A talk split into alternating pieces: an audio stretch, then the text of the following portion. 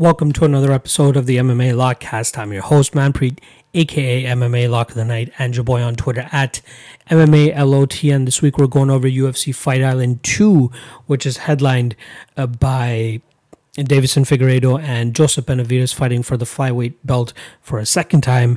As obviously you guys know, Deiveson Figueiredo missed weight the first time, won the fight, but doesn't get to go home with the strap. Uh, couple that in with an inadvertent headbutt, um, and here we are. They're fighting for it again. So luckily for Joseph Benavides, he's able to get another shot at that belt. Uh, poor guy, just so many missed opportunities in the past. Um, but here he is to get another chance to to redeem himself uh, with this fight um, I'm I'm excited for it. You know, Deiveson is always really fun to watch, uh, and hopefully to see him come away with the gold this time around is even more worth it. Um, a couple other intriguing fights throughout the card, but the one uh, you know a sleeper fight that I'm really looking forward to is Davi Ramos against um, uh, Arman Tsarukyan. That should be a great fun fight. Uh, but before we actually get into uh, the, the the breakdowns let's just go over my last event, which was UFC Fight Night or UFC Fight Island One, which was headlined by Calvin Kattar versus Danny Ige. So you might as well start off with that fight. That was my lock of the night play. I had 4.5 units at minus 269 on Calvin Kattar. That hits for a plus 1.67 units, but I also had 0.5 units on him at minus 125 to win inside the distance. Danny Ige's Hawaiian pride and Hawaiian toughness comes through once again and he's able to see the the judges' scorecards, but without you know getting absolutely wrecked in that fight. Uh, also had one unit at minus 132 on Jimmy Rivera. Uh, that cashes for 0.76 units. Very mystified as to how that line was so close. Um, and then uh, hit uh, missed my dog of the night play on uh, the under two and a half for Tim Elliott and Ryan Benoit. That missed at plus 140. And then my other dog of the night play plus 131 one unit uh, on Taila Santos versus Molly McCann. I'm, you know, I'm mystified as to why people were so high on Molly McCann, how that line got to where it did. Just as the the the Deanna Belbita one, ridiculous. Like I, I'm I'm still truly mystified that so many people were high on both of those women. Eh, Molly McCann too, guys. Molly McCann. God. I love I love you guys. I, there's a bunch of good friends that I have that make prediction videos that are you know touts and and and, and uh, handicappers that bet on Molly McCann. Love you guys, but God, that was bad. that was bad. I'm sorry, that was bad. All right, I'm gonna shut up about that. So we end the event plus 2.74 units for a 37% return on investment solid showing. That's two straight winning events now, thank God. Uh, and we're looking to hit number three. And just a reminder whenever I hit three straight events, my fourth and preceding events uh, are paid picks.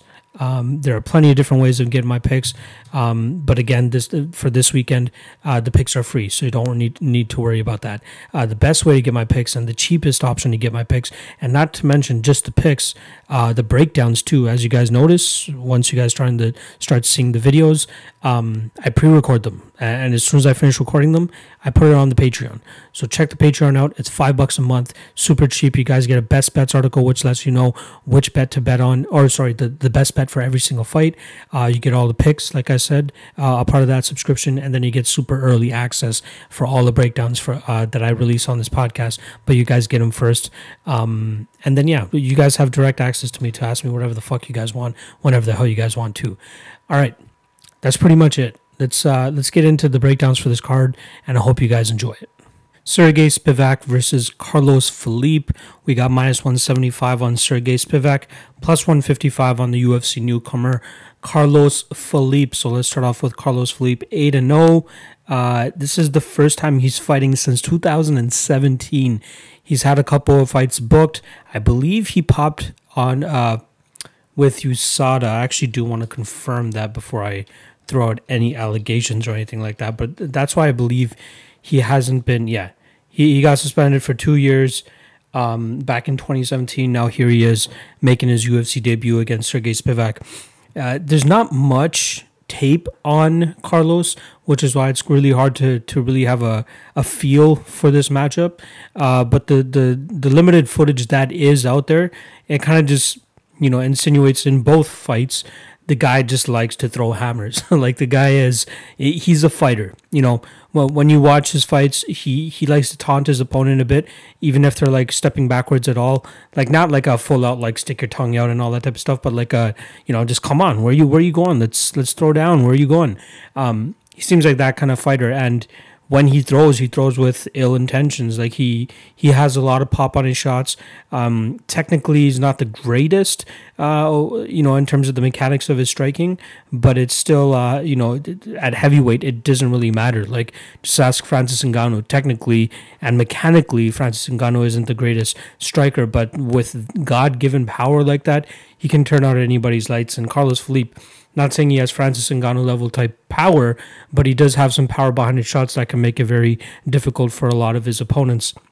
Sergey Spivak, on the other hand, I know he has been finished quickly by Walt Harris in the past, but I believe he's somewhat durable. Like he ate some good shots from Tai Tuivasa, ate some good shots from Tybura, and he was still chugging away. Uh, obviously, got the victory in the Tuivasa fight, lost the Tybura fight just due to you know Tybura just being the overall better fighter. Uh, here, I think he'll have more tools in the shed than uh, Carlos Felipe. I think that uh, we'll see him uh, kind of stick around on the feet and then wait for a perfectly timed takedown and try to ju- and try to just uh, you know ride out on top. My concern here is that Carlos Felipe seems like a very strong individual as well too. He seems like a guy that if you know you do take him down, he wouldn't have that much trouble getting back to his feet without even using anything like technically correct from a jiu-jitsu standpoint. Um, there's just so many like question marks in this fight. Like we we don't know what kind of Carlos Felipe we're gonna get uh, with him being out as long as he has. Uh, Spivak is just such a, a, random bag full of tricks in terms of what he's gonna do or how he's gonna look. Um, it's hilarious every time I watch Spivak tape. It's just like it's like an overgrown Draco Malfoy slash Dracula wannabe. Just the way he looks, it's hilarious. That hairline is like a a solid hairline too. It's probably the most meanest hairline that I've probably ever seen. But uh, getting back to his actual fighting style, um, you know that that that R triangle choke that he landed on Tai Tuivasa you know, Tuivasa pretty much just put himself in that situation too. Like he was in a good spot to to defend the choke as they were up against the cage. Um, and for some goddamn reason, Tai Tuivasa, you know, moves to his left away from the cage, giving Spivak enough room to get into that half guard position, uh, or sorry, that side control position to complete that choke. Um, you know, if he had just if Tuivasa just kept his right hip up against the cage and just you know tried to keep uh, as least room possible for Sergey Spivak to really sprawl out and get the full torque on that choke. He probably still would have been in that fight, but it seemed like he just legit gave up. Um, you know, didn't want to tap in front of his home crowd either, which is why he decided to go out too. But it was a solid win for Spivak. Uh, but Tai Tuivasa, just not a good fighter in my opinion. Has a ton of good knockout power and and is decent on the feet, but that's probably where it stops for him. Uh, so with Spivak and, and Felipe, I just don't know what to expect. It's I'm thinking that Sergey again, he's going to play around on the feet a little bit, just enough to get Carlos comfortable on the feet, and then he's going to go for a takedown and try to you know either go for a submission or just ride top control and try to suck it out of Felipe uh, so that the second and third rounds are a little bit easier. He doesn't really have to worry about getting knocked out or anything like that, and he could just ride it out that way. But at minus 175, I'm definitely not willing to, to risk my money to find out if that's the type of game plan that Spivak intends on going into this fight with. Um, yeah, this is a stay away fight totally. Even the under one and a half or under two and a half, I don't know. Like we don't know if we're going to get a conservative Spivak who does get the top control and and does you know try to ride it out that way, or if we get the Spivak that does get top control and is looking for the finish the entire time, or Carlos Felipe just goes out there and starches him within the first minute. No idea. I need to see Carlos fight maybe one or two UFC fights before I feel like I can get a proper read on him. And obviously, those fights need to be at least longer than a round, longer than three or four minutes, so we can see what he truly has. Um, but up until then, I, am staying away from betting a fight with Felipe in it. And again, even with somebody as sketchy as Sergey Spivak, there's there's no need to, to to risk money on this fight. But I'm gonna go with Sergey Spivak to win this fight. Um, I'll say by decision. I say that he takes him down every round and his rides top. Uh, maybe lands a bit of a, a ground and pound finish or a, or a, or a submission finish, but uh, I'm not I'm not confident in it at all. Um, I need more tape on Carlos to really get a good read on him and and figure out if he is uh you know if he's beatable. He's eight and zero currently, uh, and two, what exactly are the routes to victory against a guy like him? So, in my opinion, it's the takedown, which is we which we've seen from Spivak before, crafty takedowns, crafty crafty uh, hip tosses, um, you know leg sweeps he has them in his uh, in his in his arsenal, but I don't know if he'll be able to get a, a thick boy like Carlos down with some of those uh, tricks. So um, I'll still go with Spivak to win this fight by decision, uh, but not confident in it at all. Davi Ramos versus Arman Tsarukyan. We got minus 200 on Arman and plus 185 on Davi Ramos. Uh, let's start off with Ramos here, coming in as the underdog. So these guys were actually scheduled to fight uh, before this whole COVID thing went down. I believe it was for the UFC 249. No, sorry, it was uh, April 11th card, whatever that one was scheduled to be. But um, yeah, that was one of the highlights in terms of one of the fights I was really looking forward to once UFC 250 got canceled, um, or initially canceled. Uh, but yeah, when when we thought we were still going to get the next three uh, events, this was the one fight that was really sticking out to me, just because of stylistically how these guys clash and and and how they're um, uh, you know how, how their skills will match up against each other. So, like I said, starting off with Davi Ramos, the guy's a high level jiu-jitsu player, like super super high level. Mix that in with his strength uh, and his durability. This guy's a problem for a lot of people. Um, we we we've seen some flashes of brilliance with it. You know, maybe not so much against a guy like John Gunther and, and Nick Hein, who's a little bit more uh, tested. But Austin Hubbard, he was he was not able to get the finish in that fight. Um, the Makhachev fight, that was uh, his second loss in the UFC. Uh, that that was a fight that primarily you know took place on the feet. At least uh, not until the last uh, half of the set, uh, third round, where Makhachev got him down and ha- pretty much held him up against the cage, uh, or at least pushed his head up against the cage. So uh, D- Davi wasn't able to really get off any type of uh, offensive jiu-jitsu from there. That's pretty much the only place you can be safe with Davi. You know, um, he's very good with throwing up arm bars, going rolling for heel hooks. very very impressive with his jiu-jitsu, which is why the, you know that fight potential or more than likely took place on the feet due to you know Islam not really wanted to put himself into danger, and then Davi not really able to get Islam down. Um, and I think that's to kind of play similarly in this fight against Arman because Arman is, I think, a slightly worse version of Islam, and even that I think he's still above, like he'll still be like a, a top ten fighter. But the kid's still very young. Arman's only coming in as a, t- I believe, 23 year old. Yeah, he's 23, born in 96, which is absolutely mind blowing. But uh, he did lose to Islam Makhachev in his first UFC fight, and then he comes back and beats Olivier Aubin-Mercier, which upon rewatching was a lot closer of a fight than I than I had remembered. Uh, Aubin-Mercier did a good job of staying on the feet. Uh, you know, stuffed a ton of takedowns. Uh, had a really successful second round, hurting Arman a couple times, and you know that that fight really started to sway me uh, more and more away from wanting to bet Arman in this fight, even at that minus two hundred range. Now, I expect this fight to still play out relatively the same as an Islam fight, as I think that Arman is probably going to try to keep this fight on the feet for the first two and a half ish rounds, and then really start to implement his grappling at the latter half uh, to really secure the victory. But I think he does have a really good uh, advantage on the feet. Um, training over at Tiger Muay Thai, uh, spends a lot of time with Petr Yan as well, who's now the bantamweight champion. Um, you know he he shows good uh, techniques when it comes to the striking realm. Even in his fight against Islam Makhachev, you know he he did have a lot of success with his striking. Um, again, these guys are two grapplers, two strong grapplers. Uh, I expect it to put, take place on the feet for the majority of it.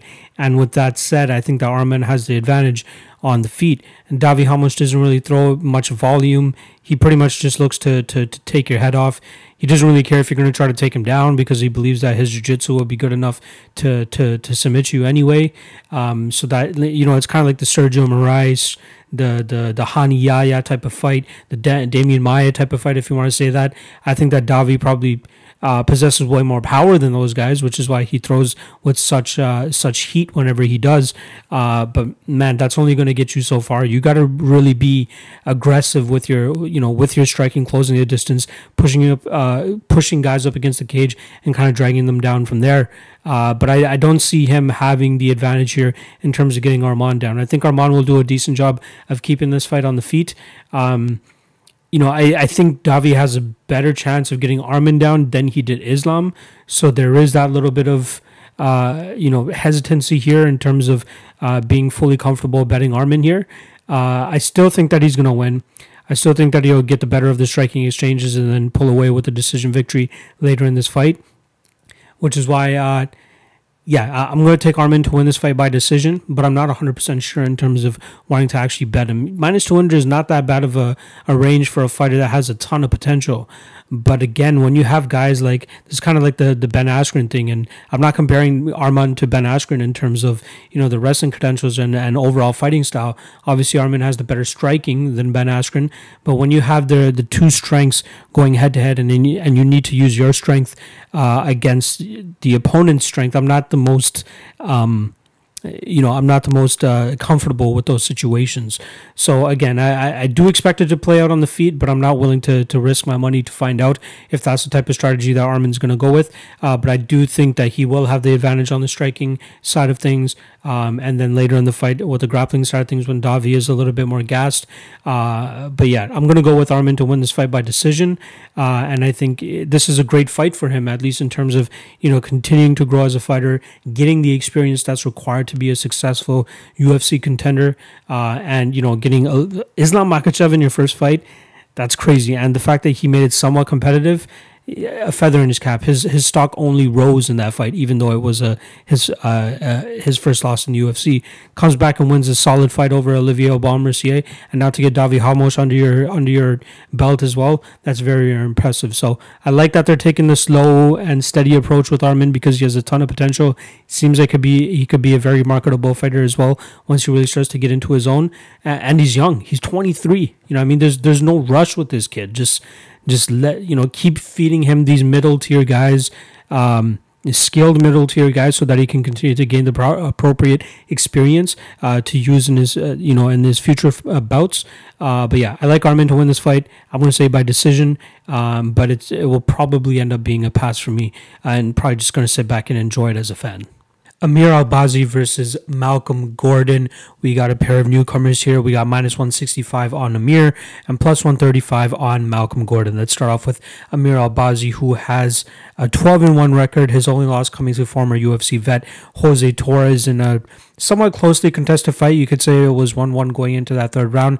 And then uh, Jose Torres was able to take over with a bit of his striking and a little bit of grappling um, to really steal it away from Amir. And Amir kind of looked uh, puzzled on the feet when he was uh, fighting Jose Torres. And if you watch the rest of his fights, it kind of makes sense because he's more so of a, a grappler, grinder, um, tries to you know overwhelm you with his wrestling, and he does a decent job of looking for the finish whenever he's on the ground too, whether it's ground and pound, whether it's a choke, whatever it is. He's very good at uh, you know going for those um, uh, for those submissions. The one concern I will say is his kind of his competition leading up to the UFC outside of the Jose Torres fight, which is the one that he lost. Jamie Powell seems to be the most uh, or the decent, the most decent opponent that he's faced, six and one. Uh, he fought last time around Ryan Curtis, five and one. Um, but some of these guys that he's going up against have a lack of experience, which is something that Malcolm Gordon has a ton of. 12 and 3 coming into this fight. Malcolm Gordon is somebody that I'm very familiar with as I uh, worked a couple shows uh, that he fought on super early on his career. Score Fighting Series 6, I was a part of that way back in 2012. Uh, Substance Cage Combat 1 he actually beat a guy that was from the gym that we had, uh, and then obviously he's been fighting a lot in the on, Ontario regional scene. Uh, you know, racked up some good wins. Chris Kelades was a great win of his. I believe that was post. Uh, oh no, sorry, that was before Chris Kelades even made it to the UFC. Uh, he had losses to R- Randy Turner and Austin Ryan, who were both. You know, Randy Turner was more so on the tail end of his career, uh, and then started going on a losing streak uh, from that. But he was a huge uh, name within the Ontario scene, coming out of Ottawa.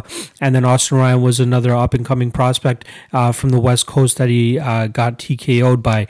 Um, Dimitri Wardenberg, that's another guy. Seems to have a salty record, but he's been around the uh, the game for a while in this Quebec and Ontario scene. He was 11 and 7 going into that fight. I don't think Wardenberg's fighting anymore, so he did cap off his career at 13 and 8. Fought a ton of uh, high level guys, but Wardenberg was one of those like savages on the regional scene that you know, maybe not have made it to the big stage, but was uh, one of those guys that was, uh, you know, definitely putting a beating on a lot of guys. And he had the he had the size advantage here against Malcolm Gordon, and he also had the striking advantage, which is why he was able to get the finish uh, after you know chopping the legs down of Malcolm Gordon.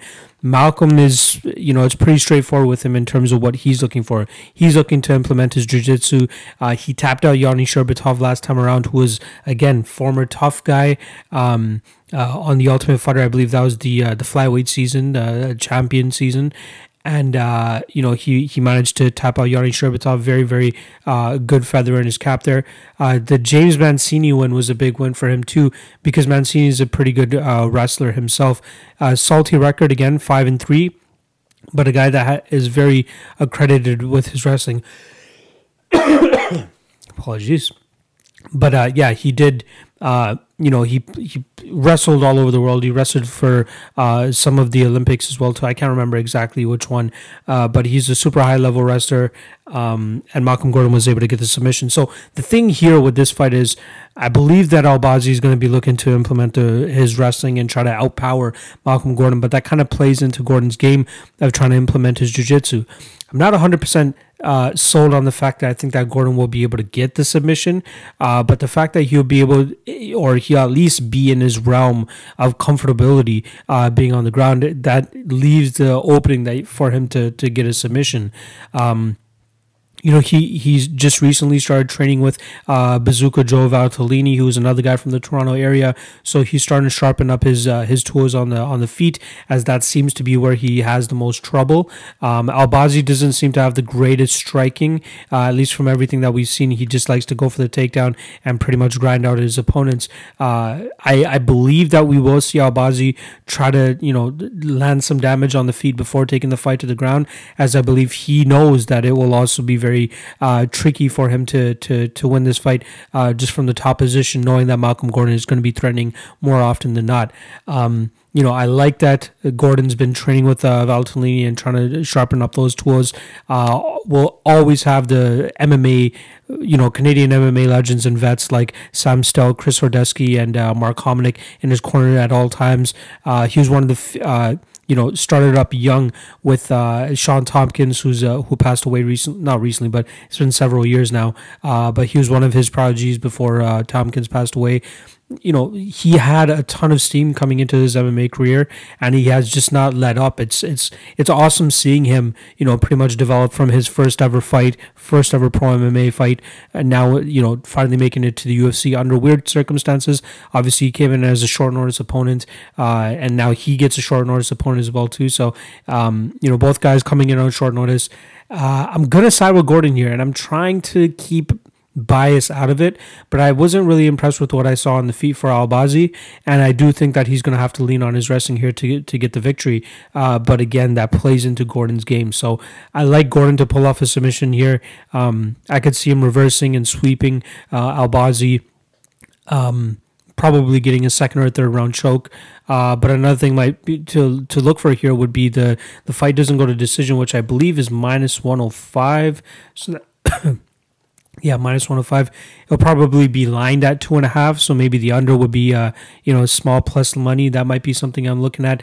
But you guys already know how I feel about betting on newcomers. And even though I'm familiar with Malcolm Gordon, you know, new, just betting on newcomers, even if they're fighting each other, has burned me too much in the past. I might stay away from this fight, but the under is probably something to look at if you're looking at betting this fight. Uh, but in terms of making a pick, I'll go with Malcolm Gordon to win this fight by third round submission. Brett Johns versus Montel Jackson. We got minus 220 on Jackson, plus 180 on the Pikey. Let's start off with Montel Jackson, who seems to be a very promising prospect. He's 9 and 1. His only loss or professional loss came to Ricky Simón in his UFC debut. And after that, he strung together three straight victories a D'Arce choke over Brian Kelleher, and then two decision victories over Andre Soukhamthath and Felipe Colares, uh, who, if you guys remember that fight, you know, he showed a really good chin on himself, and uh, you know, Colares took a huge beating, and it seemed like Montel Jackson kind of gassed himself out in those first two rounds, trying to put Colares away. Um, you know that that that seemingly gave me a little bit of pause in terms of thinking that Montel Jackson had a trash gas tank.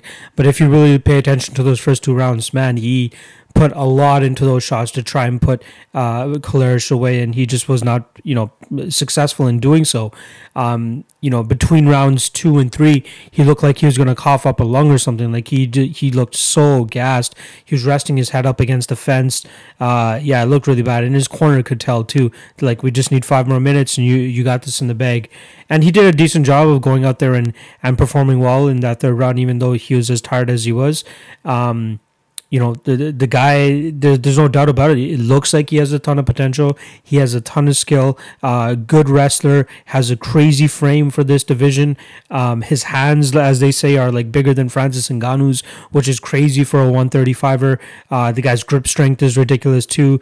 Um, his strength alone is ridiculous as well. His hands are slowly starting to come together as well. We can obviously tell that that is his um, you know that's his uh, that's his, wrestling is his forte, and his striking is kind of just stringing on uh, behind that. And I feel like it's going to slowly get better on a fight by fight basis.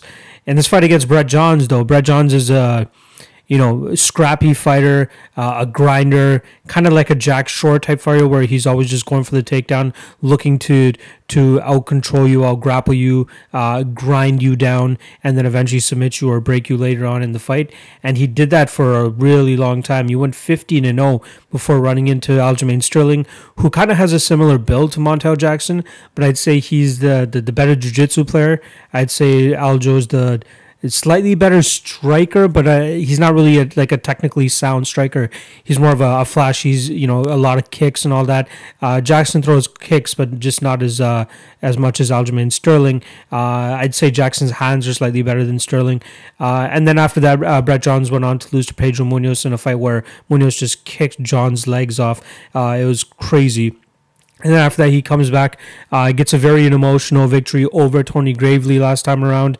Uh, we saw him kind of breaking up afterwards because he, you know, he, it was his first ever loss that he incurred to Aljamain Sterling. Then he lost another fight, uh, so back to back losses, and then finally snapping out of that uh, winless streak. I'm sure it was very emotional for him, and uh, it was a very uh, big thing for him to accomplish, especially getting a finish as well. That must have been a, a big feather in his cap as well. So now in he comes against another uh, highly touted prospect in Montel Jackson, but uh, I, you know he'll probably be out credentialed in terms of the grappling and the wrestling here, but his heart and his cardio uh, may be the difference maker here.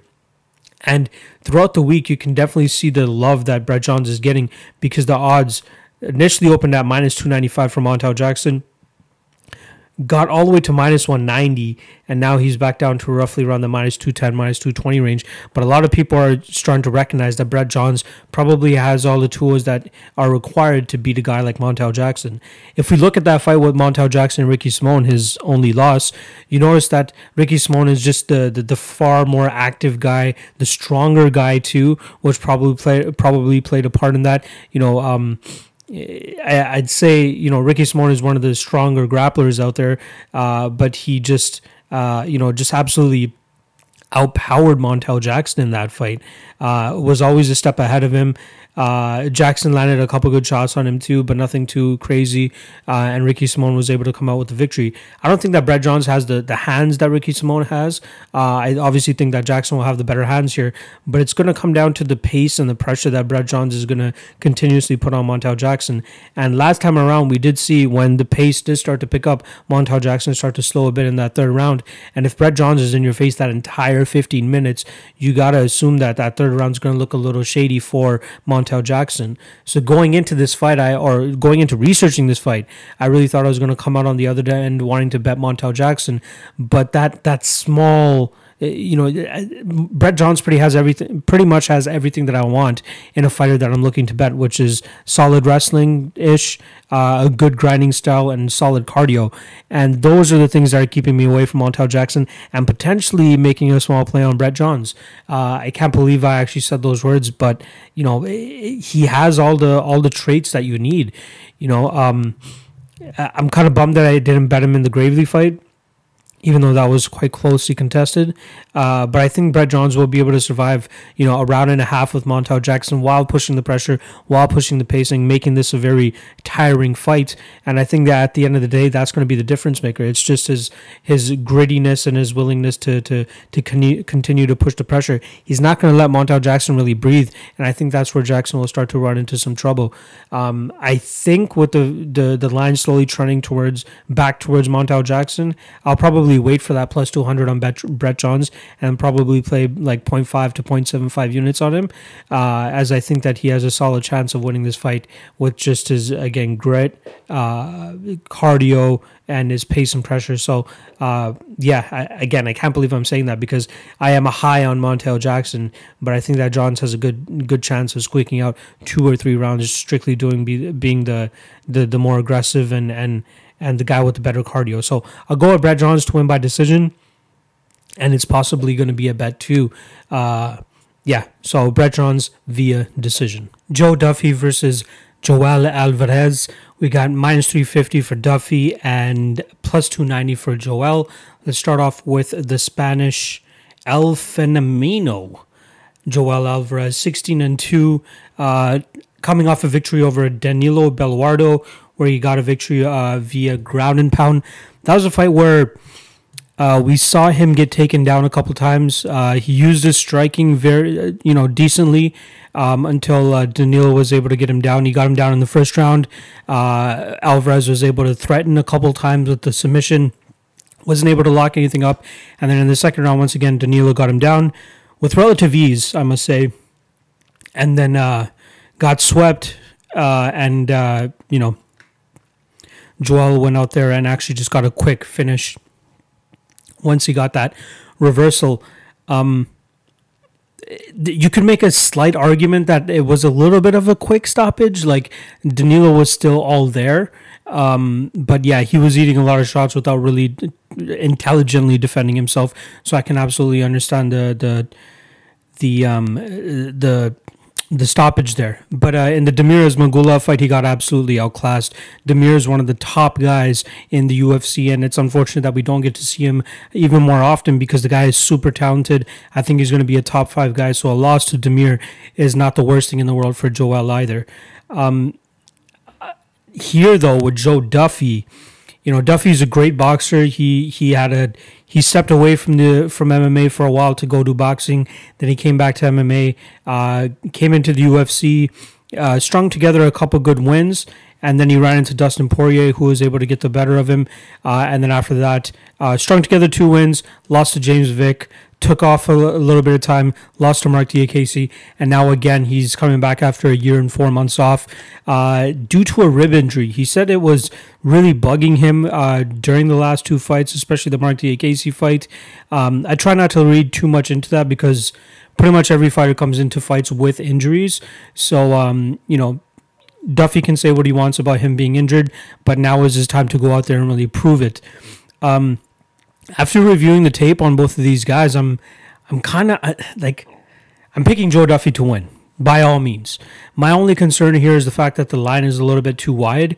Uh, minus 350 is a little bit crazy. If he is in the minus 200, minus 250 range, I would probably have absolutely no qualms about pulling a trigger here on Joe Duffy because I believe uh, and he should as well too, especially with him training over at TriStar. Even during this whole pandemic thing, he was over at TriStar, um, training with Firas and those guys. And you got to believe that the game plan here has got to be to go out there and take down Joel Alvarez and implement his jiu-jitsu, especially considering how easy it seems to take down. It is to take down Joel Alvarez. The guy, his takedown defense is pretty much non-existent. Um, Duffy has fought James Vick, who is roughly the same size as Joel Alvarez in terms of being a, a very tall. Uh, uh, I believe this fight's at lightweight.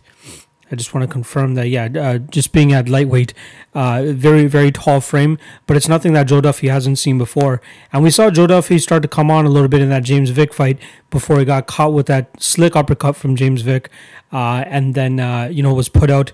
Again, another roughly quick stoppage. Like, Duffy was pretty much back to his feet. He wasn't really protesting the loss. He was obviously hurt, uh, but man, like he had one second to survive before going into that third round, and who knows how that third round would have played out. But uh, he uses leg kicks very well. He his boxing is just very very underrated, and I think a lot of people are just uh, writing off Joe Duffy now. Um, just due to you know two lot he hasn't won a fight since Reza Madadi back in March of 2017 but that's just due to his inactivity unfortunate losses to James Vick and Mike Diakiese who looks like a new fighter now too um, but I, I, think this is an easy fight for him my again my only concern here is playing him at minus 350 and above is just not something that I want to do I prefer that minus 250 range um, I have been seeing a little bit of love for Joel Alvarez out there, so I wouldn't be surprised to see this line come down a little bit. Uh, but I don't know how long how long I will wait for it. Maybe until like uh, a couple hours before the event time, I'll see where he's at. But I think Joe Duffy gets the better on the feet. Um, very slick boxing. Again, huge background in it. I think as an actual fighter too, uh, or as actual. Let me get what his uh, box record is. Shout out to BoxRec, pretty much the Tapology of the the boxing world. Yeah, he's seven and zero, oh, two KOs. His last one was a when was that? 2013 was the last time he fought in boxing. But yeah, I, I just think that his path to victory is going to be getting the takedown as soon as possible and start to work his jiu-jitsu, which he has caught numerous people in the past with before. He has a ton of uh, submission victories on his record, especially one to Mr. Conor McGregor uh, back in uh, November of 2010. But yeah, I, I, like Joe Duffy here. I think he is the better fighter, and if he truly is at 100%, doesn't have any nagging rib injury or anything, uh, you know, looming over him. Uh, listening to his interviews as well too, he seems very motivated. He knows that's a shit streak that he's been on. He's not fighting to his standard, as he calls it. Uh, but yeah, I think Joe Duffy goes out there, puts on a statement, gets Joel Alvarez down, and probably gets a submission, probably first or second round. So passing on him at the minus 350 range, not even entertaining Joel Alvarez at that uh, plus 280, plus 290 range. Uh, I think Joe Duffy gets this one done. But yeah, I gotta, you know what? What's the Joe Duffy inside the distance? Let's take a peek at that. The under two and a half is plus 145. Joe Duffy by submission is plus 405. Joe Duffy by TKO is plus 375. And Joe Duffy inside the distance is plus 175. So I'm plus 175 is not bad considering I believe that he will submit him. Uh, but again, even if he gets like the back or something and decides to go with the ground and pound, I would rather go with the inside the distance than actually picking the Duffy submission prop. Uh, yeah, I, I'd I'd probably consider the Duffy inside the distance plus 175. That's not a bad number at all. But yeah, I'll take Duffy to win this fight by first round submission, uh, possible TKO, ground and pound.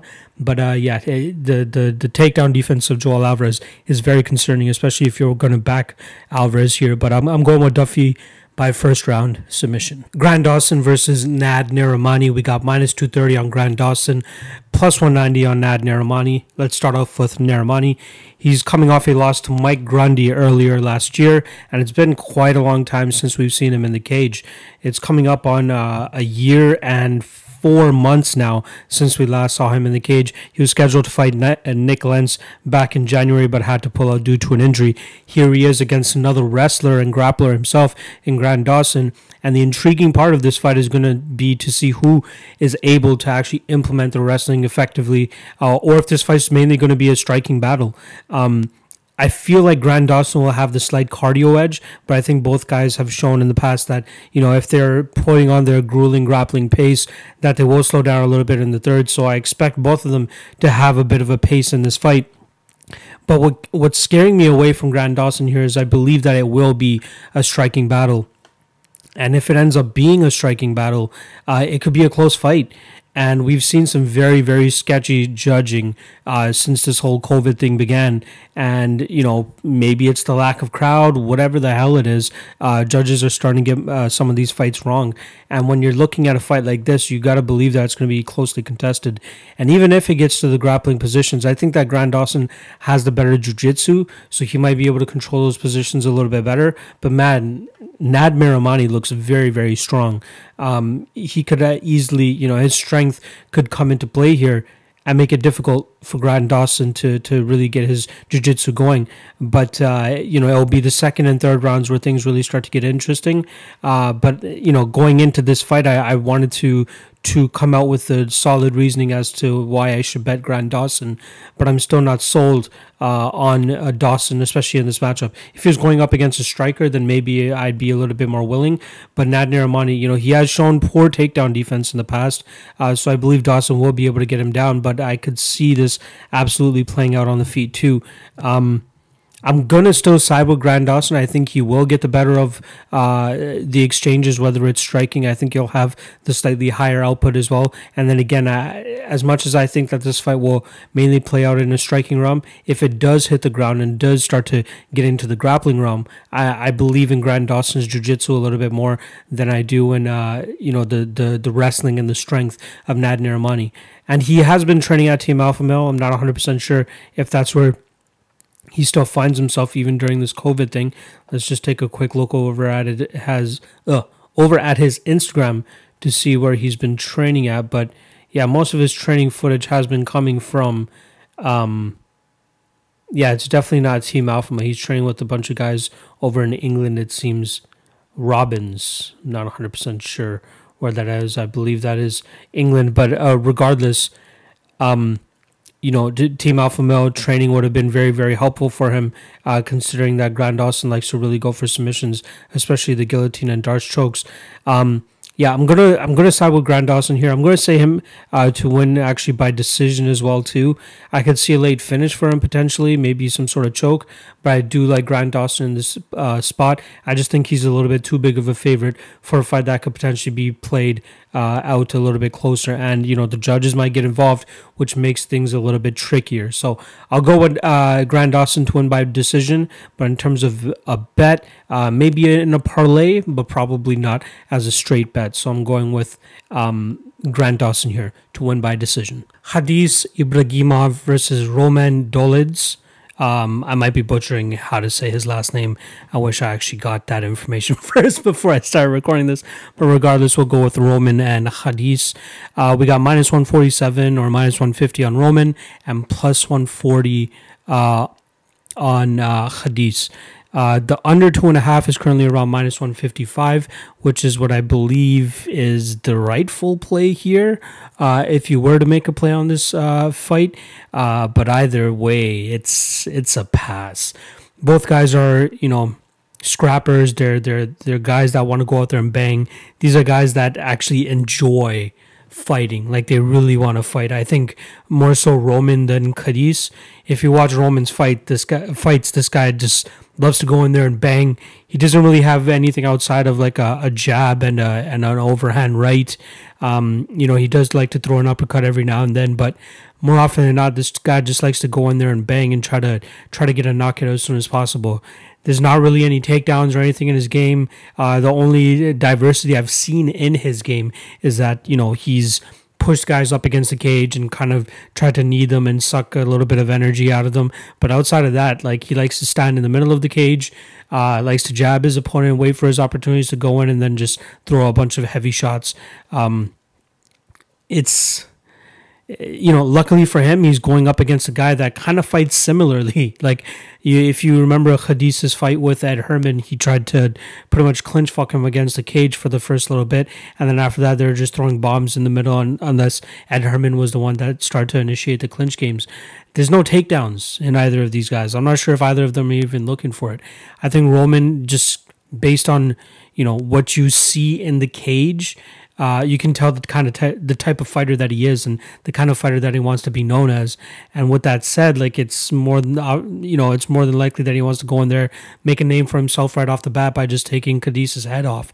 So I could definitely see a, a possibility as to why the under two and a half should be uh, something that should be played.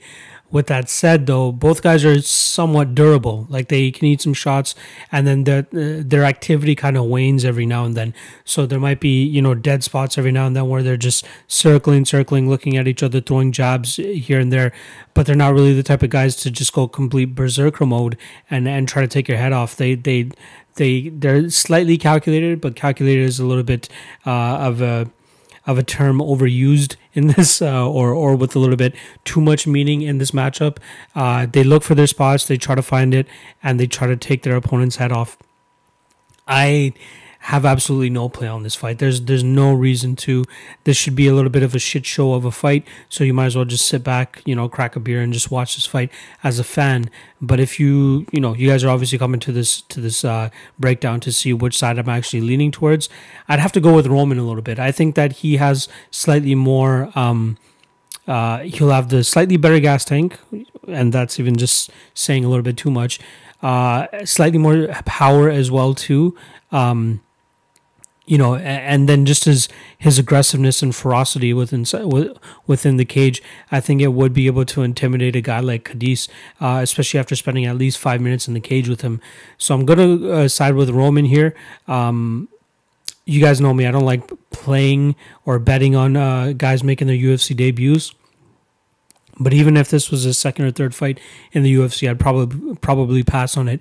I need to see a little bit more diversity from his game compared to just jabbing, jabbing, jabbing, and then I'm going to throw this overhand right and hope that it knocks you out. Uh, his, I believe it was his last fight uh, against Michal. Where was that? Uh, Michal Pasternak. Uh, that was about two years ago. That was his last fight, just under two years ago. Um, he he put him out with a beautiful spinning back fist. Like he threw a front kick and then just spun into a spinning back fist, and it just absolutely crumpled Michal there. Uh, and he followed that up with some aggressive ground and pound. Um, very impressive. But again, he's just looking for that one shot to, to put you out. And if he doesn't find it, which doesn't seem to have happened at all in his career, he's only he's been outside of the first round two times in six fights. So uh, that's that's something like you, you got to look at how the UFC has looked to match him up ever since they signed him back in 2019, I believe it was. Um, uh, scheduled to fight Gadzhimurad Antigulov. That's a guy that has shit cardio, so they're probably hoping that he survived that first round, then would be able to knock out Antigulov after that if Antigulov wasn't able to get the finish in the first round. Vinicius Moreira, another guy you know, shit gas tank, really good jiu-jitsu. If he's not able to get the fight to the ground, Dolids would probably be able to knock his head off. And now this fight against Khadis Ibragimov, which should bring a little bit more fireworks since uh, Ibragimov would seem to be a little bit more inviting of the striking game. Uh, but yeah, I'm going to side with Roman here to win this by second round KO, maybe even first round KO. He wants to put on a show. He wants people to remember him, uh, and especially in a in a venue like like the Fight Island venue that they got going on, he gets like direct access to Dana White. So I'm sure he wants to make a little bit of a name for himself. Um, and yeah, Khadis is just not the, the, the greatest fighter out there either. Um, so yeah, I'll go with Roman to win by second round KO, uh, but just pass on this fight. This could absolutely just turn into these guys staring at each other for three rounds and throwing pot shots every now and then. And then when they do throw big, they just miss, and you know they just don't have the cardio or exertion levels to be able to actually follow up on those big shots. So I'll go with Roman second round KO, but yeah, this could be a shit show of a fight too. Askar Askarov versus Alexandre Pantoja. We got minus 185 on Pantoja, plus 170 on Askar Askarov. Let's start off with Pantoja. He's coming off a impressive victory over Matt Schnell last time around, where he dropped him with a beautiful overhand right. Uh, pretty much face planted Matt Schnell, who on him, himself was on a pretty impressive streak up until he ran into Pantoja, uh, and now Pantoja has pretty much gained his momentum. Before that, uh, Pantoja actually lost to Deiveson Figueiredo, who, as we know, is main eventing this card, uh, fighting for the flyweight belt. So to have a loss to a guy that's actually fighting for the belt, or you know, is probably the uncrowned champ, even though he missed weight the first time they fought, or the first time Figueiredo fought for a belt. Um, it's it's you know it's it's nothing to really uh, worry too much about. Um, you know, before that he was on a three fight winning streak over Brandon Moreno, Ulka Sasaki, and Wilson Reis. All very impressive performances. Two of those being finishes, and now here he is once again getting a finish over Matt Schnell in the first round. Uh, this fight against Askar Askarov is a little is going to be a tough one, and I believe that the line should have been slightly closer. Uh, Askarov has a bunch of uh, experience overseas. Uh, obviously, he's in the UFC now. He's had two fights in the UFC. Uh, he got a gift of a split draw against Brandon Moreno. That was a fight where I had Askarov as a lock of the night play. I was so confident in him. You know, I, have never really been a Brandon Moreno b- believer, but that fight definitely made a, me a little bit more of a believer of him. I thought Askarov was going to be able to go in there and actually just light up uh, Brandon Moreno, have get the better of the grappling exchanges, the striking, everything. And Moreno showed the fuck up and pretty much gave uh, Askarov a run for his money for the entire 15 minutes even with money on Askarov, I believe that Brandon Moreno won that fight. So, in my mind, Askarov is currently 11 and 1. Uh, let's take that fight out of the equation. He's coming off a victory over Tim Elliott at UFC 246 this past January. And that was a fight where Tim Elliott just had the stupidest game plan possible. You know, that third round, he absolutely gave away, just walking forward, hands down, mocking and, and enticing Askarov to, to hit him. But Elliott was throwing nothing in return. How the fuck do you expect to win a fight if you're, you know, telling your opponent to hit to hit you, he hits you, and then you don't even bother countering or doing anything in return? So that was a bit of a gift of a fight for Askarov Ismail, in my opinion. But this is a fight where he's going to get a legitimate test against Alexandre Pantoja, who's probably top five in the division. Uh, you know, winner of this fight possibly gets a title shot too. That's that's something you got to think about uh, with the, the repercussions of of the, the, the fallout of this fight. I think that uh, Pantoja has a slightly better stand up. Um, I think he has the better jiu jitsu as well. Uh, Askarov has been uh, you know, it's interesting that he's the underdog in this fight, uh, or as as big of an underdog as he is, because uh, I think he can make it competitive. His striking is not too far behind Pantoja. I believe he might have the slight uh, cardio advantage too. This guy's gone five rounds a couple times. Obviously, this is only a three round fight, but the pace that he'd be able to push might be able to to to to maybe push Pantoja to the brink uh, of his cardio as well too.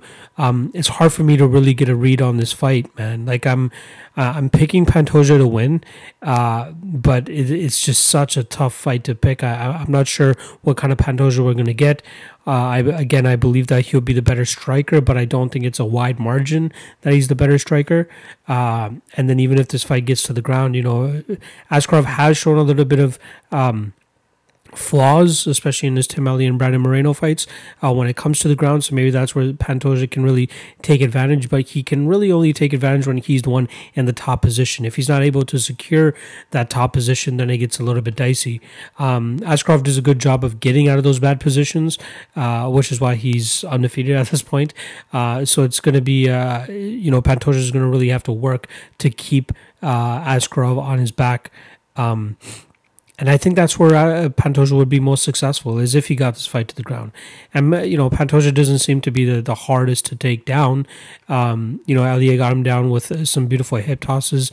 And, uh, you know, he really, he wasn't able to capitalize because I doesn't, I don't think he, Tim Elliott has the, the, the top game that Pantoja has. So if Pantoja is able to get this fight to the ground with, you know, a hip toss or a leg sweep or a double leg, whatever it may be, uh, I believe we'll see him to be a little bit more successful than Tim Elliott. Uh, again, this fight's going to be a pass for me. The line is a little bit too wide. If you gave me Pantoja around minus 130 or so, I'd be a little bit more intrigued. But I'm not even intrigued by the the, the plus money or the, the sizable plus money that we're getting on Askarov here. I do like Pantoja. I think he'll win this fight by decision by just grinding this out, uh, getting the better of the striking exchanges, and then just being a step ahead with the with the grappling. Uh, but this is a tough test for both guys. Um, yeah, I, I, want no part of this in, in terms of money wise. I don't want a stake on either side, but I do like Pantoja. I'm going to take him to win this fight by decision, and uh, he's probably going to be next in line. So whether it's Deiveson or Joe B, uh, they better watch out because Pantoja is, is definitely on the way. And even though he lost to Deiveson, like I said earlier, um, I, I could see him ha- making improvements and him uh, having a better performance this time around, or the second time around against Deiveson if it ends up being him. But we're talking about this fight. I'm going with Pantoja to win by decision, but wouldn't be surprised if we see Askarov pull off the upset. Ariane Lipski versus Luana Carolina. We got minus 120 on Lipski, plus 100 on Carolina. There seems to be a little bit of action coming in on Luana, hence why this line is starting to close. I believe that Lipski opened, yeah, Lipski opened around minus 120, got up to minus 110, down to minus 120 now. Uh, I actually just placed a bet on Lipski at minus 112 on Pinnacle because I was beyond surprised that we got that uh, price tag for um, for this fight. So let's start off with uh, Luana Carolina first and foremost. She's six and one. She's coming off a victory over Priscilla Cachoeira. Her and uh, Lipski were scheduled to fight on numerous occasions, and now they're finally getting it done on Fight Island. Um, we've seen Luana Carolina obviously once in the UFC, like I said, against Priscilla Cachoeira. And for those of you familiar with Cachoeira, you guys know what her kind of fighting style is. It's just uh, what her nickname is the Zombie Girl. So you guys can probably figure out what kind of game plan uh, Priscilla normally has, which is just march forward, swing bombs, hope to land one of those A bombs, and and uh, and really put put their opponent out, just like she did with Shana Dobson last time around. She wasn't able to do that against Luana, and Luana did a decent job in terms of you know consistently moving, landing shots from distance, uh, landing good head kicks as well too, which Priscilla pretty much just ate like lunch. Um, you know Luana, she she shows decent aggressiveness on the feet uh, with her Muay Thai as well. Uh, she shows some uh, competency on the ground as well too. Whenever the fight was there, you know she was locking up triangles, going for arm bars, uh, but it didn't seem like anything that had much on it, uh, which is why she wasn't able to get the finishes in those fights. However, you know, she seems to do her best work on the feet. But even her best work, though, it doesn't seem that polished. Like, it doesn't seem anything that's too, you know, um, uh, technical. It's it's more so to throw it out there, and she could absolutely outvolume her opponent, and she could absolutely beat her opponent up, just like she did against uh, Priscilla Cachoeira. You know, um, Cachoeira again just zombie like moving forward, pretty much being a, a, moving punching bag. And Luana did a good job of continuously moving, evading the big shots, and landing her own shots. Um, obviously still landed on her, which is why we still saw some uh, damage on Carolina's face, uh, which is a little bit of an attribution to um, the. The, the the the progression that Luana still needs to make, you know, she she does do some defensively things kind of a little bit uh, bad, um, you know, she holds her chin a little bit too high, especially for being a tall fighter. That doesn't really help.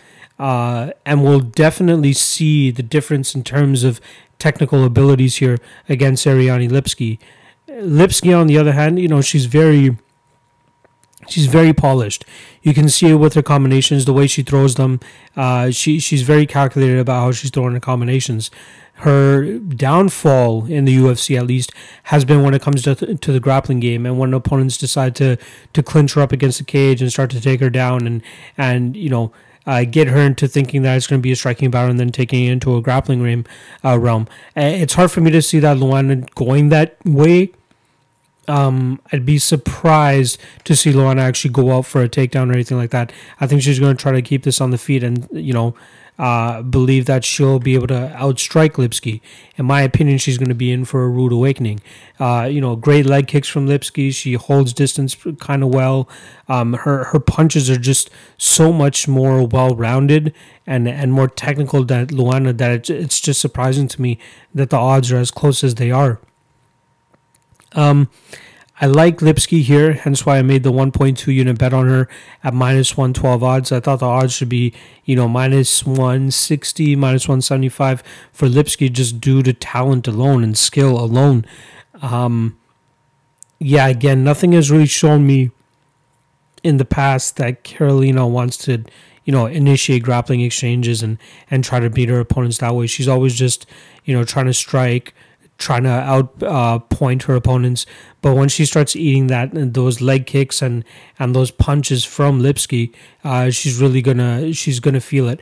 And I think that she's just not you know um, she's just not refined enough in terms of uh, securing uh, good enough takedowns to get Lipski to the ground to really turn the tide back uh, her way So I I, I, lip, I like Lipski to, to to pretty much win this fight on the feet. Um, it's going to be hard for me to see a way that Luana goes out there and strikes her or outstrikes her. Um, it's hard for me to see Luana even getting a KO, so I don't even think that she's going to be able to land any type of hail mary, uh, you know, strike that will allow her to get the KO here.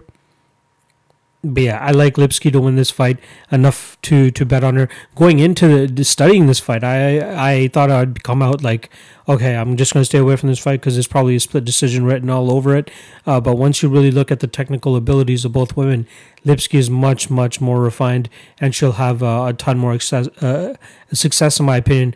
As long as we see, uh, as long as we don't see Luana go out there and turn into some sort of wrestler, which I don't think we will. So. I'm going to go with Lipski to win this fight by decision. I wouldn't be surprised if she does get a finish in the third round or so uh, after she just pounced on uh, Carolina for, for that long. But yeah, I like Lipski to win this fight by decision. Marc Diakiese versus Rafael Fiziev. We got minus 160 on Diakiese, plus 140 on Fiziev. Let's start off with Diakiese, who seems to have a little bit of a career resurgence. He came into the UFC highly touted, and then he went on a three fight losing streak against decent guys Drakkar Klose, Dan Hooker, who just recently main evented against Dustin Poirier, and then Nasrat Haqparast, who himself has started uh, come upon uh, tough times.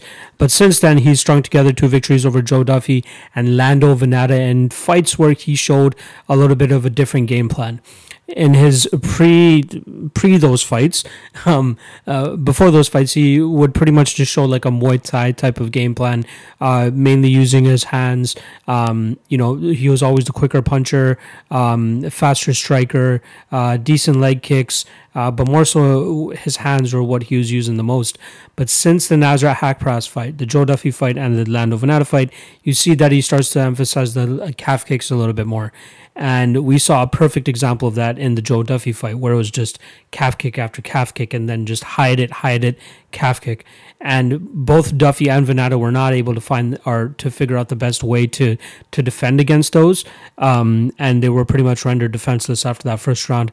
And even though uh, Diakiese wasn't able to get the finishes in those fights, he really, really heavily damaged those guys and put on a spectacular performance because again those leg kicks really open up and or sorry those calf kicks really open up a lot for the rest of the game plan of anybody pretty much i'm surprised that more fighters are not taking that approach there are the fighters that are like the chris gutierrez who most recently got rid of uh, vince morales where he pretty much stopped him via calf kicks and i believe there was another one the event after can't recall off the top of my head, but if you really focus on those calf kicks and you can hide them well, uh, they could be very, very beneficial for you. In this fight against Rafael Fiziev, though, I think it's going to be a little bit tougher for uh, Diakiese to get those uh, calf kicks going.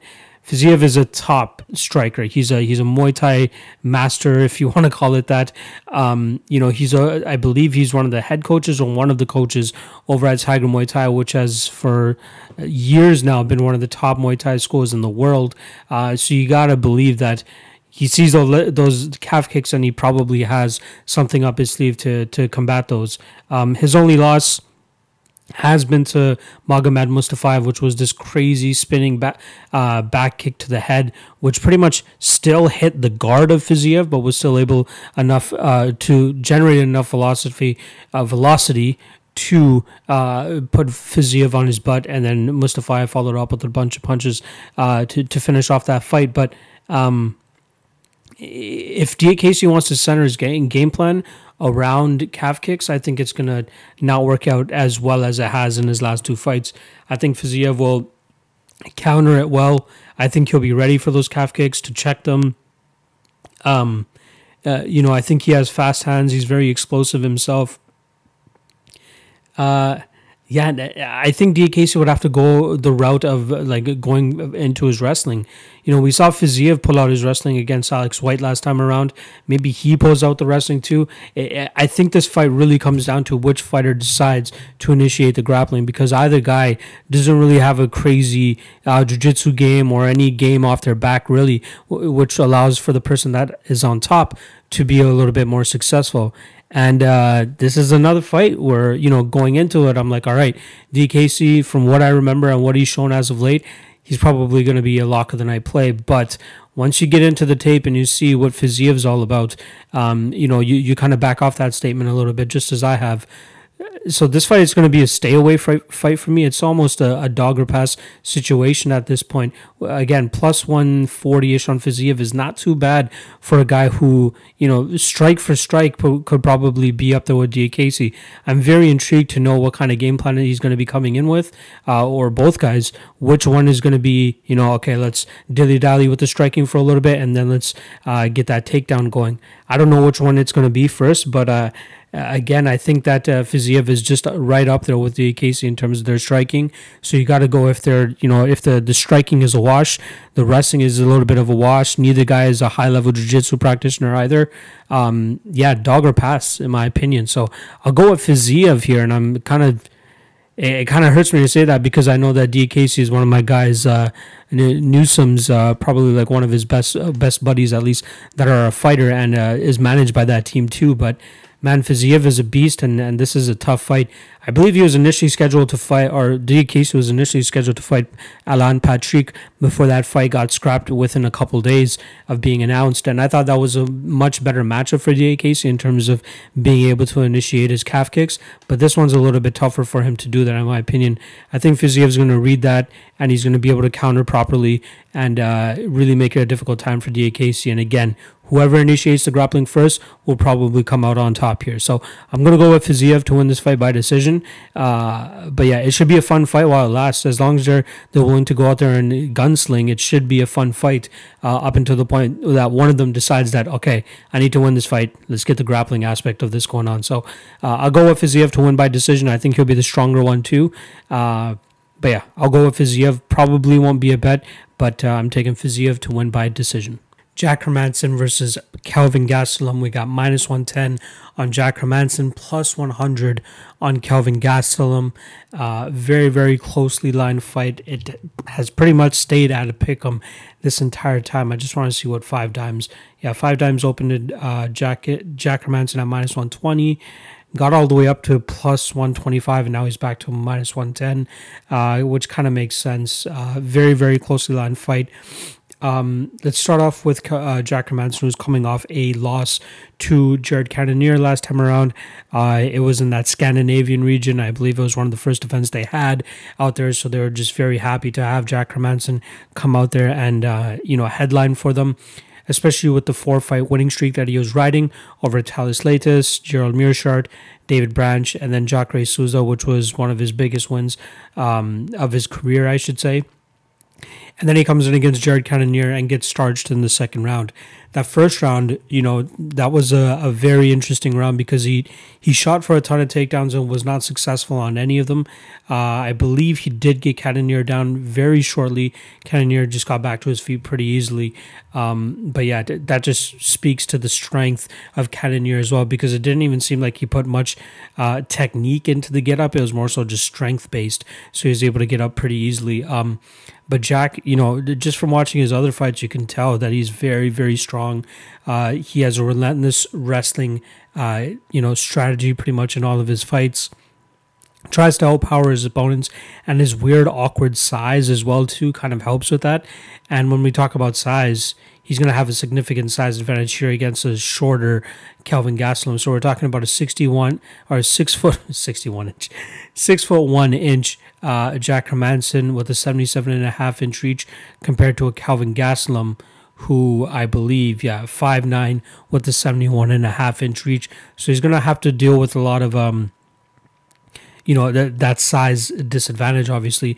But that's not something that Calvin Kelvin Gastelum is isn't used to. You know, last time around he lost a split decision to uh, Darren Till. Uh, very kind of an anticlimactic fight considering what the expectations were going into that. Uh, Darren Till played it very very safe, kept his range, uh, was able to shrug off any type of takedown attempt. Uh, the clinch game was pretty quick in terms of you know getting in and out of it, uh, but for the most part, Darren Till did a good job of moving around, uh, landing the one-two shots that he needed to, and then getting out of the way of any of the big shots of Calvin Gastelum. I don't expect that to, that same type of fight to play out here against Jack Hermansson. I think Hermansson's just going to go in right from the get-go, try to get the takedowns, and Gastelum has decent grappling and, and, and decent takedown defense, but when you're talking about facing a guy like Jack Hermansson, who's so big, probably going to be way stronger than him too, I find it hard to believe that Kelvin Gastelum will be able to get away from those situations. Uh, my my concern for Hermansson is going to be his chin. Uh, though I Kelvin Gastelum does pack a punch, I think Hermansson should be okay. He should be fine in terms of evading all the big shots that Kelvin Gastelum, Gastelum is going to be throwing his way. But I'm interested to know how the grappling exchanges are actually going to play out.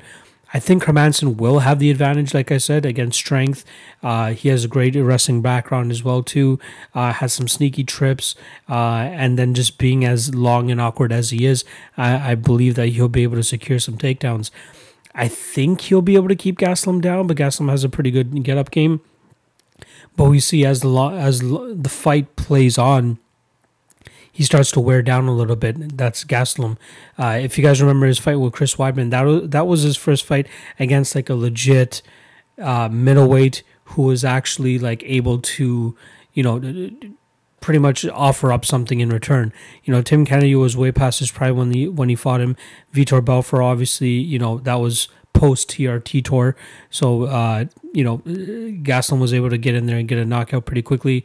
But then the Chris Weidman fight, you know, he had success early with the striking, but then after that, the size and strength of Chris Weidman really start to wear on him.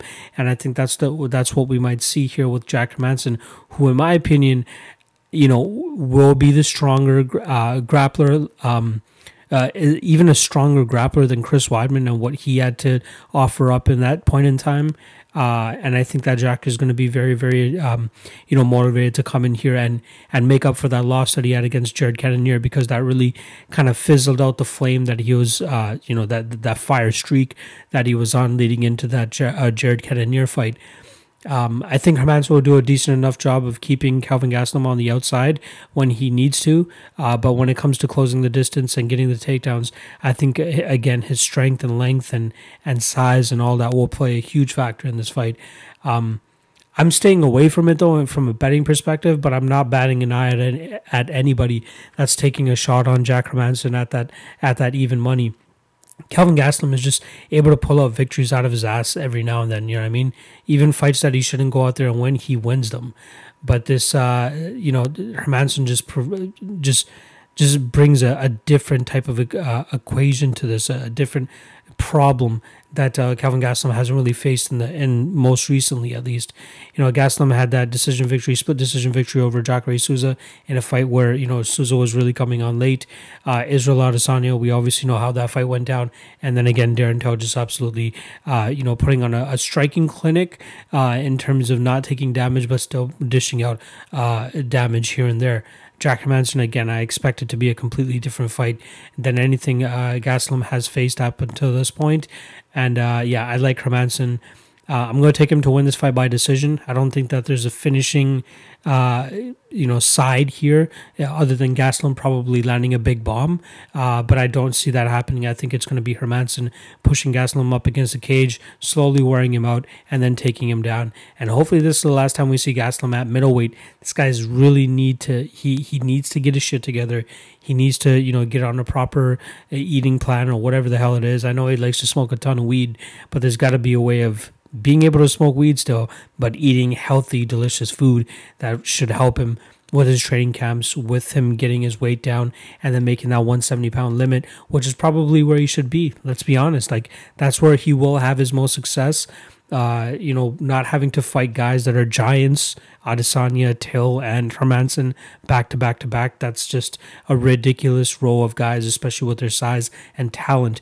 And once again, it's going to show that, uh, you know, Uh, as talented as Calvin Gastelum is, uh, you know, size does eventually start to play a part when the guy with the size advantage has just as good of a skill uh, or skill set as Kelvin Gastelum. So I think that's going to show here with Jack Hermansson. So I think I will be taking Hermansson to win this fight by decision. Uh, I'll see how I feel about a bet, but I'm just trying to, you know, bankroll management. I already have a couple bets out there.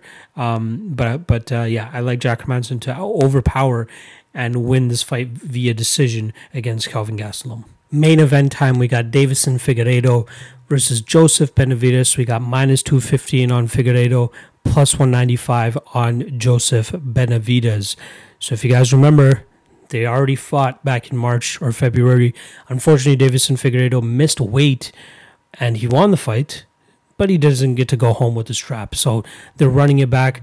Couple that in with the um, you know the the, the unintentional headbutt um, that led to the finish of Joseph Benavidez. We just have a couple circumstances that allow us to have this immediate rematch. Luckily for Joseph Benavidez, the UFC is more than on board with continuously trying to hand him uh, a, a title, but he just keeps fucking it up somehow. Unfortunately, because I love Benavidez, He's a, he's a great guy. Um, you know, been around the game for a while. That that strap has always eluded him. You know, he has uh, two losses to Dominick Cruz, two losses to Demetrious Johnson. Uh, now potentially two losses to Deiveson Figueiredo coming up, and then obviously the only other one loss is to Sergio Pettis in a super super close fight uh, especially a fight that had him coming back after an extended layoff. So that's something to uh, keep in mind as well. So let's go back to that first fight. Um, the only play I had on that first fight was the plus 140 on the under uh, four and a half. I thought that uh, either Figueiredo would get the finish early or Benavidez would get the finish late. Lo and behold, we got the early finish courtesy of Mr. Deiveson Figueiredo. This time around, the under four and a half is lined at minus 165 all the way up to minus 190, and rightfully so that that first fight showed us a lot of things that would uh, that that really you know uh, play a part into the, the the under four and a half being as kind of juiced as it is. Um, Benavidez, you know, decent fighter overall, but I think it comes down to the fact that he's a little bit wild when it comes to his striking exchanges. Um, that's one thing I really picked up on uh, when I studied that the, that fight the first time, where I'm like, okay, the, the, you know, the under is probably a good bet here, just due to how wild Benavidez is when he comes in for his striking exchanges. One thing that, like, the, one combination I really pointed out that in that first breakdown was when he rips shots to the body. Like he, he kind of just wings them like this, and it just leaves his face open. And a guy like Figueiredo is just gonna, you know, land a bomb right down the middle. Um, you know, obviously this time around it was due to a headbutt, and that led to the the, the eventual finish uh, by Figueiredo with a beautiful right hand that planted Benavidez on his butt. Um, but we, we saw it leading up to the knockout too, though. Like when Benavidez throws his shots, he throws it in a winging motion. You know, if you're throwing in a winging motion, all the other guy needs to do is just throw the punch straight, crisp down the middle. It's gonna beat your punch, and you know you're the one going to be eating the the harder end of that exchange. And that's exactly what we saw in numerous amounts of uh, occasions in that fight. You know there just go back and watch that first round. There's so many times where benavidez is just just a, a millisecond slower on his punch because he's throwing it in a winging motion whereas figueiredo is just throwing it right down the middle and figueiredo is the one that's landing. So mix that in with his speed his power and his his precision figueiredo is a very very tough equation for a lot of guys to solve um, especially within those first three rounds. We haven't seen him go go the full five rounds yet, um, and I don't think we'll ever see that. Uh, maybe we will, but I don't think that this is the fight that we'll see that. Which is why I think my lock of the night, not I think, I know and will be my lock that I play is going to be the under four and a half. I'm I'm happy to pay the juice on that just because I still think that Deiveson is going to come out on the on the winning end once again. I think that he will uh, you know land on Benavidez at will pretty much like like he did in that first round or that that first fight. Um, and Benavidez, you know, he can't just stay on the outside the entire fight. He's going to need to you know implement some sort of offense to to start to to to to at least score. You know, to, to get the judges score cards if he wants to win rounds. But to do that, he's going to have to close the distance. And, you know, we saw in the first fight, you know, it's tough to get Figueiredo down. Uh, and even when he gets him down, it's tough to keep him there. Uh, I think Figueiredo for those first three rounds is just going to be a banshee. It's going to be tough for Benavidez to really score anything in those first three rounds. He's going to have to make Figueiredo work, uh, whether it's just you know chipping away at his legs from the outside, um, you know, blitzing in with a couple shots. He, he can't blitz in with those body shots, and as effective as the body shots are, you can't be doing that against a guy like Figueiredo who's going to you know counter super precisely, land on the chin, and probably put your lights out. I expect that to happen regardless. You know, add into the fact that Benavidez seems to be a guy that's uh, even more uh, you know, he, he, seems a little bit uncharacteristic this week. Like he, he wants to go out there and kill Figueiredo. Like he he spiraled the fuck out of control after he lost that fight to Figueiredo, and now he's coming into this fight week saying, "I want to kill the guy." You know, I, I went through so much shit after getting knocked out, and all these feelings that I felt. I just want to go in. I hate the guy. I want to kill him. And we don't we don't hear that from Benavidez often. That's very uncharacteristic of him. So that leads me to believe he's going to fight slightly emotionally. And luckily for underbetters, that opens up options for the finish to come on both sides, whether it's Benavidez landing a picture perfect shot or it's Figueiredo countering precisely. Uh, I expect it to be the latter in this situation. Um, the the under four and a half is definitely there. I'm intrigued to know how this fight would go if it gets past the third round, because that's where I start to give Benavidez a little bit of an advantage. I think his speed and his uh, winging uh, you know, striking style won't be as much of a detriment in those later rounds as it would be in the first three rounds. Um, that's where we, I think that he could absolutely overwhelm Figueiredo. Again, though, I don't think he even gets past the second round. I, I, I truly believe that we'll see Figueiredo land a picture perfect shot within those first 10 minutes to put Benavidez on his butt and, and get the finish that way. Um, yeah, I, I, I love this fight for Figueiredo. I don't really want to play him straight, nor do want to do I want to play him within the distance in, in case he doesn't get the finish himself, and then Benavidez starts to take over later in the fight and get the finish himself.